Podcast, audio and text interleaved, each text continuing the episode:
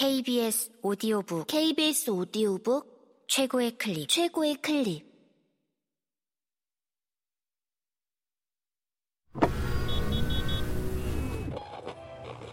KBS 오디오북.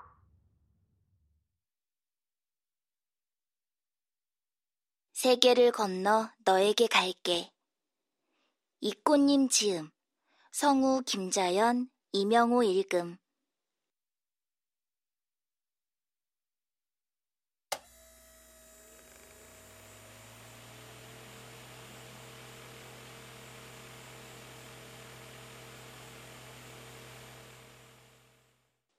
스물두 번째 편지. 굳게 믿는 동생에게. 너희 아빠가 대한대학교에 다녔다고? 너희 아빠 공부 좀 했구나. 내가 우리 언니를 겪어봐서 아는데 공부만 하는 애들은 지들이 제일 잘난 줄 알아. 그래서 내가 걔네들이랑 친하게 안 지내는 거야.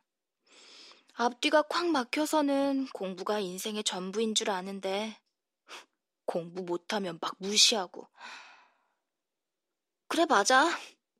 사실 내 친구 중에 대한대에 붙은 사람 한 명도 없어. 그 잘난 언니마저도 대한대에 떨어진 걸 보면 말 다 했지 뭐. 그러니 너희 아빠가 대한대에 다닌다는 말을 듣고 내가 얼마나 막막했겠니? 이 상황에서 어떻게 너희 아빠를 찾을 수 있을까? 머리를 굴려보다가 그냥 확 저지르기로 했어. 무작정 대한대학교에 쳐들어갔거든. 너희 아빠만큼 키가 큰 사람이 흔한 건 아니잖아? 게다가 뚱뚱하기까지 하다니까 대한대학교에 가기만 하면 눈에 확 들어올 거라고 생각했어. 근데 아무리 찾아도 그런 사람은 보이지 않는 거야. 이 사람이 그 사람 같고 눈이 팽글팽글 돌더라니까. 그때서야 깨달았지. 아, 너희 아빠를 찾을 수 있는 확실한 단서는 이름밖에 없구나. 고작 이름 하나만 가지고 거길 갈 생각을 하다니. 내가 캠퍼스 안을 헤매고 있으니까 불쌍해 보였던지 어떤 사람이 다가왔어. 신입생이세요? 뭐, 이 학교 신입생은 아니지만, 나도 신입생은 신입생이니까 그렇다고 했지. 어디 찾고 있어요? 이렇게 묻는데 뭐라고 대답을 해야 할지 모르겠는 거야. 음, 건물을 찾는 건 아니고요. 사람을 좀 찾고 있는데요. 혹시 송현철이라고 아세요? 키 크고 좀 뚱뚱한데. 그랬더니 그 남자가 이상한 표정을 지으면서 알긴 안다고 하더라고? 오, 이게 웬일이야? 나는 얼른 그 남자한테 송현철에게 데려다 달라고 했어. 꼭 만나야 할 일이 있다고. 그랬더니 친절한 남자가 알겠다고 하더라고. 저 따라오세요. 교문 입구에서부터 세 번째 건물 동이었을 거야. 거기에서부터 작은 동산을 넘고 연못을 지나 잔디밭을 밟고 드디어 도착했지. 엄청난 모험이었다고 가슴에 손을 얹고 말할 수 있어. 처음 보는 남자가 나 때문에 험한 길을 걷는데 미안해 죽겠더라고. 그래서 다음에 커피나 한 잔 사겠다고 했지. 거기까진 좋았어. 사실 그 남자 약간 신승훈도 좀 닮은 게 꽤 다정하고 멋있었거든. 커피도 좋지만 시간 되시면 제 얘기 좀 들어주세요. 어머, 신승훈 닮은 남자의 얘기라니. 그런 거라면 하루 종일도 들을 자신이 있었어. 문제는 그 다음 말이었지만.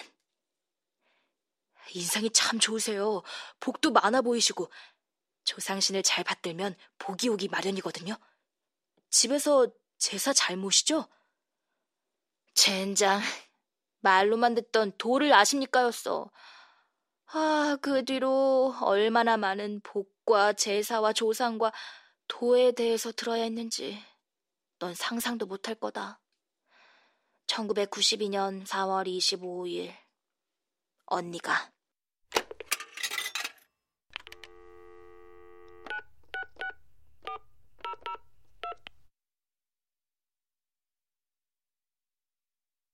스물두 번째 편지. 고마운 언니에게. 언니, 엄마를 알고 나면 실망할 수도 있는 걸까? 한 번도 그런 생각을 해본 적 없어서 그 여자 말이 내 뒤통수를 후려 갈기는 것 같았어. 엄마가 좋은 사람이 아니라면, 그래서 아빠가 엄마에 대해 비밀로 하는 거라면, 그런 거면 어쩌지? 그럼에도 여전히 엄마가 보고 싶다면 내가 이상한 걸까? 2016년 6월 10일 은유가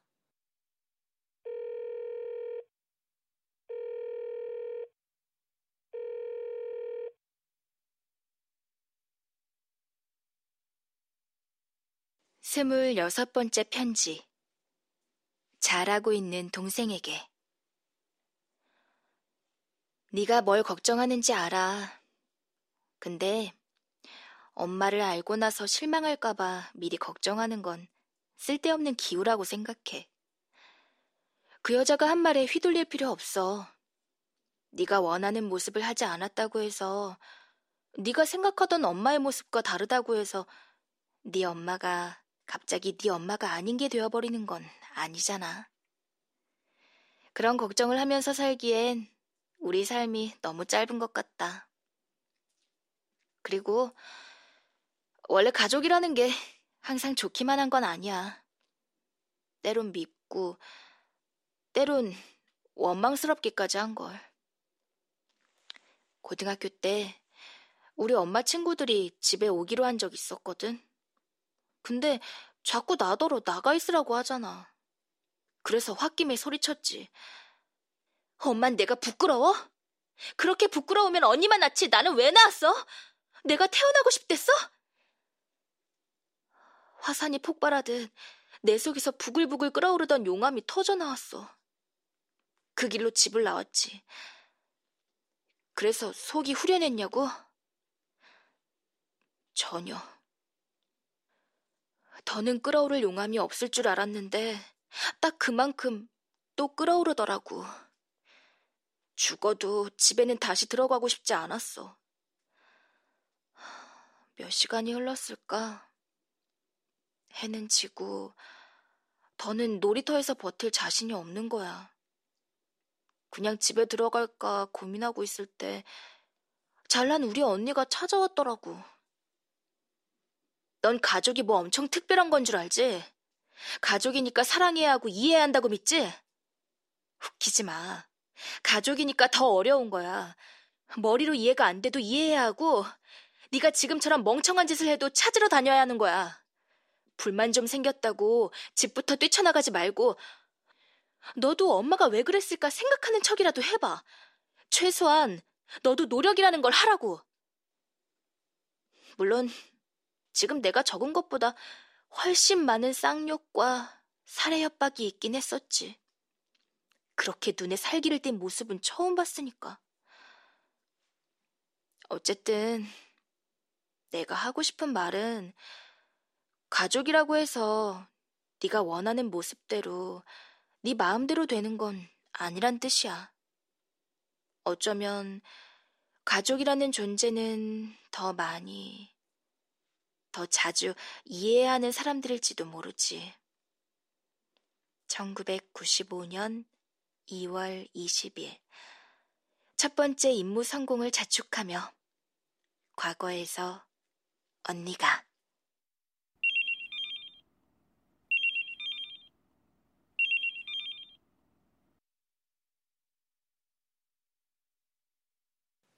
서른다섯 번째 편지. 이모 아닌 언니에게.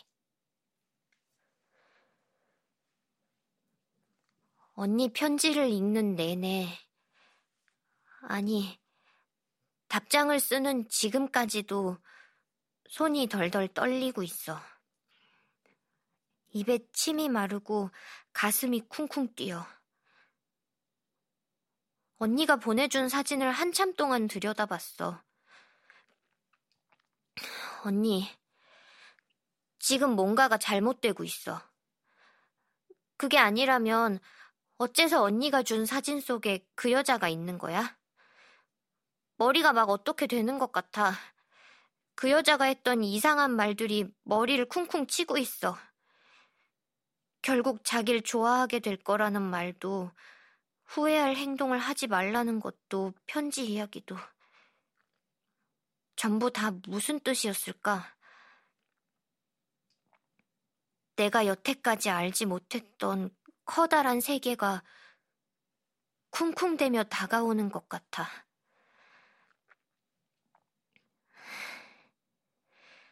나는 지금 온 세계를 기다리고 있어. 세계가 나를 향해 걸어오는 동안 내가 할 수 있는 건 아무것도 없어. 세상이 온통 뒤죽박죽 된 것 같아. 모든 게 뒤엉켜버려서 어디서부터 무엇을 찾아야 할지 감이 잡히지 않아. 또 편지할게. 2016년 9월 17일 언니의 동생인 은유가